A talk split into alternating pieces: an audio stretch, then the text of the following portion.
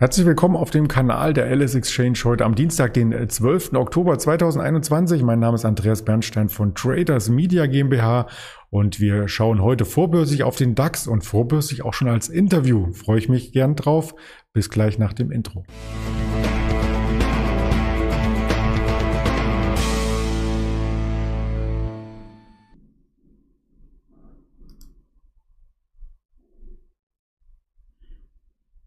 Wir sprechen über den DAX. Zum ruhigen Wochenstart könnte nun am Dienstag ein bisschen mehr Bewegung reinkommen. Wir blicken nach der Kapitalerhöhung auf die Lufthansa, auf die TUI, das war auch eines der Themen der letzten Woche, und auf einige US-Werte sowie auf einen chinesischen Wert. Airbnb, Tesla und Baidu sind nämlich heute sehr spannend und das erörtere ich zusammen mit dem Daniel Saurens am Morgen, den ich recht herzlich begrüße. Hallo Daniel. Schönen guten Morgen. Ja, der DAX hat gestern ja nicht gerade mit viel Volatilität geglänzt. Es war aber auch US-Feiertag. Letzten Endes, die Börsen hatten geöffnet, die Anleihenmärkte nicht. Und da sind wir in einer engen Bandbreite, wie es zu US-Feiertagen üblich ist, aus dem Handel gegangen. Fast unverändert. Ähm, Gab es da schon Positionierung für den Rest der Woche oder hat man einfach das Wochenende ähm, länger eingehalten?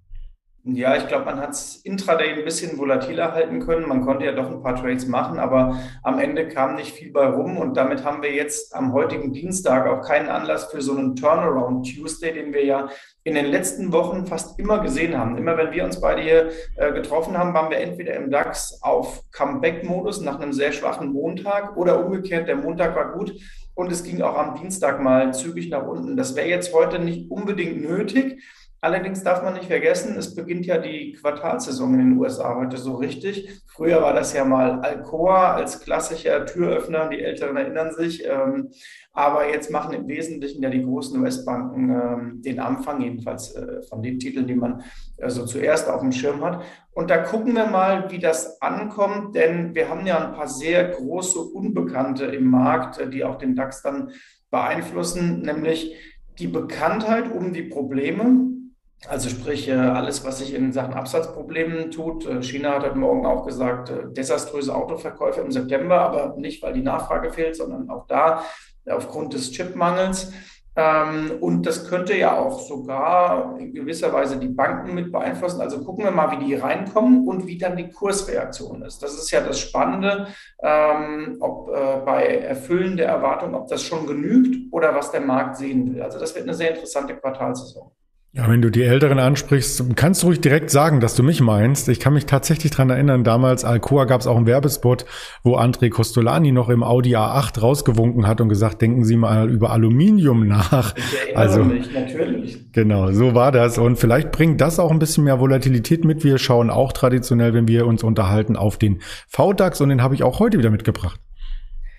Genau, der VDAX New ähm, irgendwo in between könnte man sagen. Also wir haben, was sehr erstaunlich ist, seit Wochen diese untere Grenze zwischen 16 und 17 Punkten nicht mehr erreicht. Also der VDAX hat sich in der kurzen Frist jetzt ein deutlich höheres Mindestlevel gesucht, so könnte man sagen. Also die 20 ist im Grunde genommen das, was man haben will.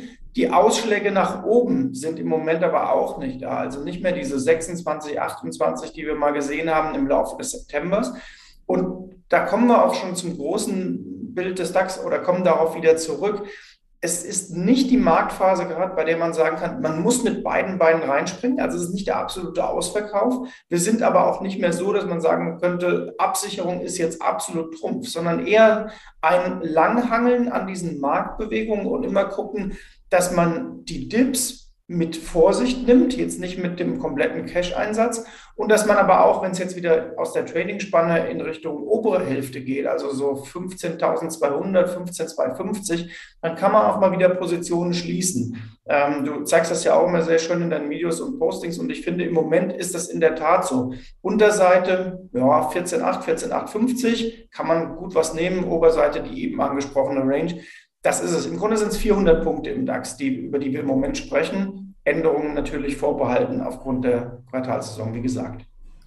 Ja, und in den USA hat man noch nicht so richtig Angst vor einer Quartalssaison, ist aber auch nicht zu ähm, optimistisch. Auch da schauen wir gerne mal auf den Fear Creed Index, der sich aber in den letzten Tagen nicht ähm, groß verändert hat. Also da brauchen wir nicht viel zu zu sagen, denke ich. Aber wir müssen noch einmal das Thema aufarbeiten mit der Kapitalerhöhung. Da gab es ein sehr schönes Video. Am Samstag haben wir das ausführlich besprochen mit dem Patrick. Also gerne mal im, ähm, in der Playlist der LS Exchange nachschauen. Und da ging es um die Lufthansa und um die TUI. Wie hat sich denn das Ganze nun eine Woche später später entwickelt.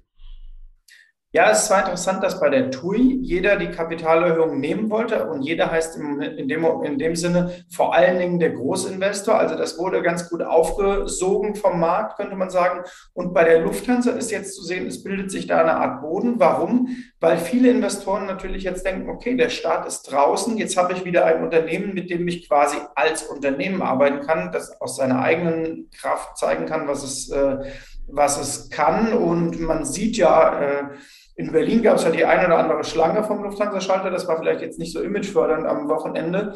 Aber man äh, sieht, die Nachfrage steigt wieder sehr deutlich nach Flugreisen und es machen immer mehr Länder auf nach Corona jetzt. Richtung USA wird auch mehr gehen.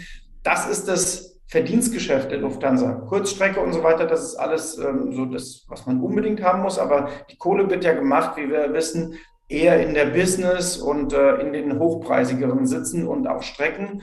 Und äh, da, ich denke, es kann im Jahr 2022, 2023 für die Lufthansa da deutlich ähm, besser laufen. Und äh, das werden sie, so denke ich, auch zeigen. Das Gleiche gilt für die TUI. Aber auch da Kurs nicht vergleichen mit dem, wo er mal war, sondern immer bedenken, wir haben jetzt eben, das habt ihr ja besprochen in eurem Spezial, ähm, die Kapitalerhöhung drin. Genau, und wenn du Flugreisen ansprichst, da schwingt auch immer mit, wo mache ich Urlaub? Noch nicht alle Hotels haben wieder geöffnet und manchmal ist es ja auch ähm, eine ganz tolle Abwechslung, mal bei jemand anderen in die Wohnung zu schauen. Mit Airbnb ist das Ganze möglich und auch die Aktie sieht gar nicht mal so schlecht aus.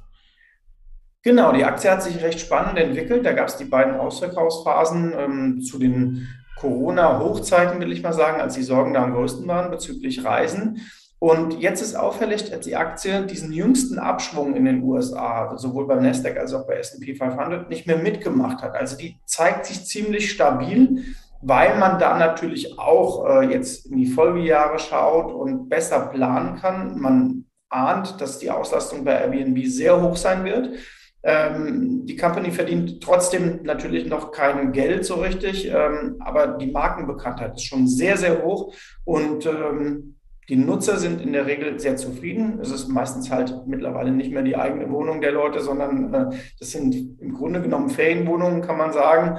Aber das tut ja Airbnb keinen Abbruch. Und dieses Plattformgeschäft, wie wir alle wissen, ist ja bei Investoren grundsätzlich sehr begehrt, weil du sagst, wenn ich Prozent von X bekomme und im Grunde genommen äh, mich da drauflege, äh, dann ist das ein ziemlich lukrativer äh, Bereich und deswegen die Aktie jetzt auch ähm, erstmal stabil in den letzten Wochen.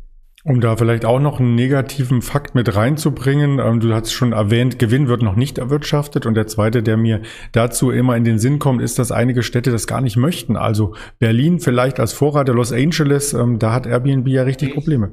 Paris. Genau, in, in, Paris haben sie auch große Probleme. Das ist natürlich ähm, ein bisschen in die Richtung Uber gedacht, wo auch die Regulierung ja äh, eine große Rolle spielt.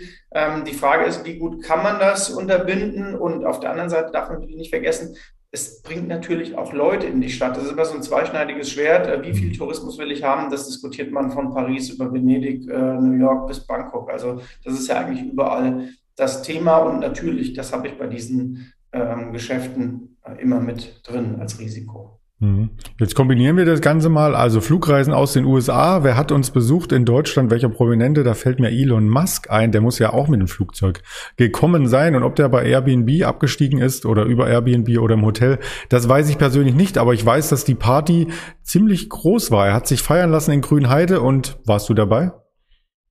Nee, ich war in Grünheide nicht dabei, ähm, wobei ich die Ecke von Berlin auch sehr empfehlen kann. Also es ist durchaus äh, schön da draußen. Äh, Richtung Erkner. Übrigens äh, ist ja die, die Endstation für S-Bahn-Fahrende, also da müsste mhm. noch ein bisschen laufen bis nach Grünheide.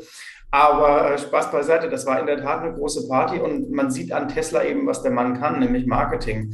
Ähm, gebaut ohne Baugenehmigung, da werden einfach alle ähm, negativen Sachen erstmal beiseite geräumt und er geht dann voraus und ja, in Grünheide haben sie Eröffnung gefeiert und vor allem ein großes äh, Familienfest gegeben, sich dann auch so ein bisschen die Region wahrscheinlich äh, mal auf die Seite gezogen. Wenn ich da mit meinen Kindern hinlaufe und die fahren dann in so einem ähm, Autoscooter Tesla, dann finden die das vielleicht ganz lustig. Also der versteht Marketing, der versteht äh, sein Geschäft und die Tesla-Aktie vor allen Dingen, da gilt noch mehr, äh, umso mehr das, was ich eben zu Airbnb sagte, die behauptet sich gegen den Markttrend und äh, steuert, wenn man sich den langfristigen Chart mal anguckt, auf ihr altes Rekordhoch zu. Und das finde ich bemerkenswert, weil viele ja sagten damals, ähm, dass das eine Short Squeeze gewesen sei und äh, Tesla das alte Niveau nie wieder erreichen würde. Und ähm, eher die Frage ist, wie stark wird dieser Short Squeeze wieder korrigiert? Der wurde korrigiert.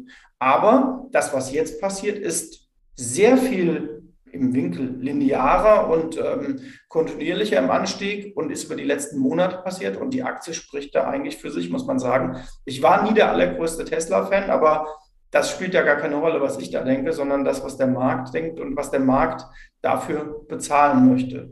Ähm, frei nach dem Motto von Charlie Munger und Warren Buffett, Wert und Preis einer Sache. Übrigens, der Erstgenannte hat gerade bei Alibaba äh, zugeschlagen. Wert und Preis einer Sache. Charlie Munger hat da wohl offenbar gedacht, ähm, der Preis ist ganz gut gerade. Und Casey Wood hat bei Tesla einen schlechten Ausstieg erwischt. Mhm, exakt, so sieht's aus. Ach, das muss man mal hinzusagen. Aber da hast du schon übergeleitet zu asiatischen Werten. Die sind ja arg gebeutelt worden in jüngster Zeit. Eine Aktie, die sich äh, besser gehalten hat als ähm, Alibaba oder auch besser als eine Tencent, war die Baidu. Was kannst du uns denn darüber berichten?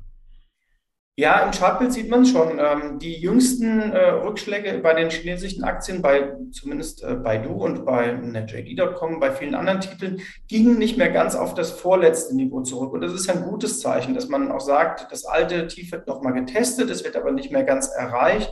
Und so langsam mehren sich auch die Stimmen derer, die sagen, oh, man muss bei China aufpassen, nicht, dass man da was verpasst.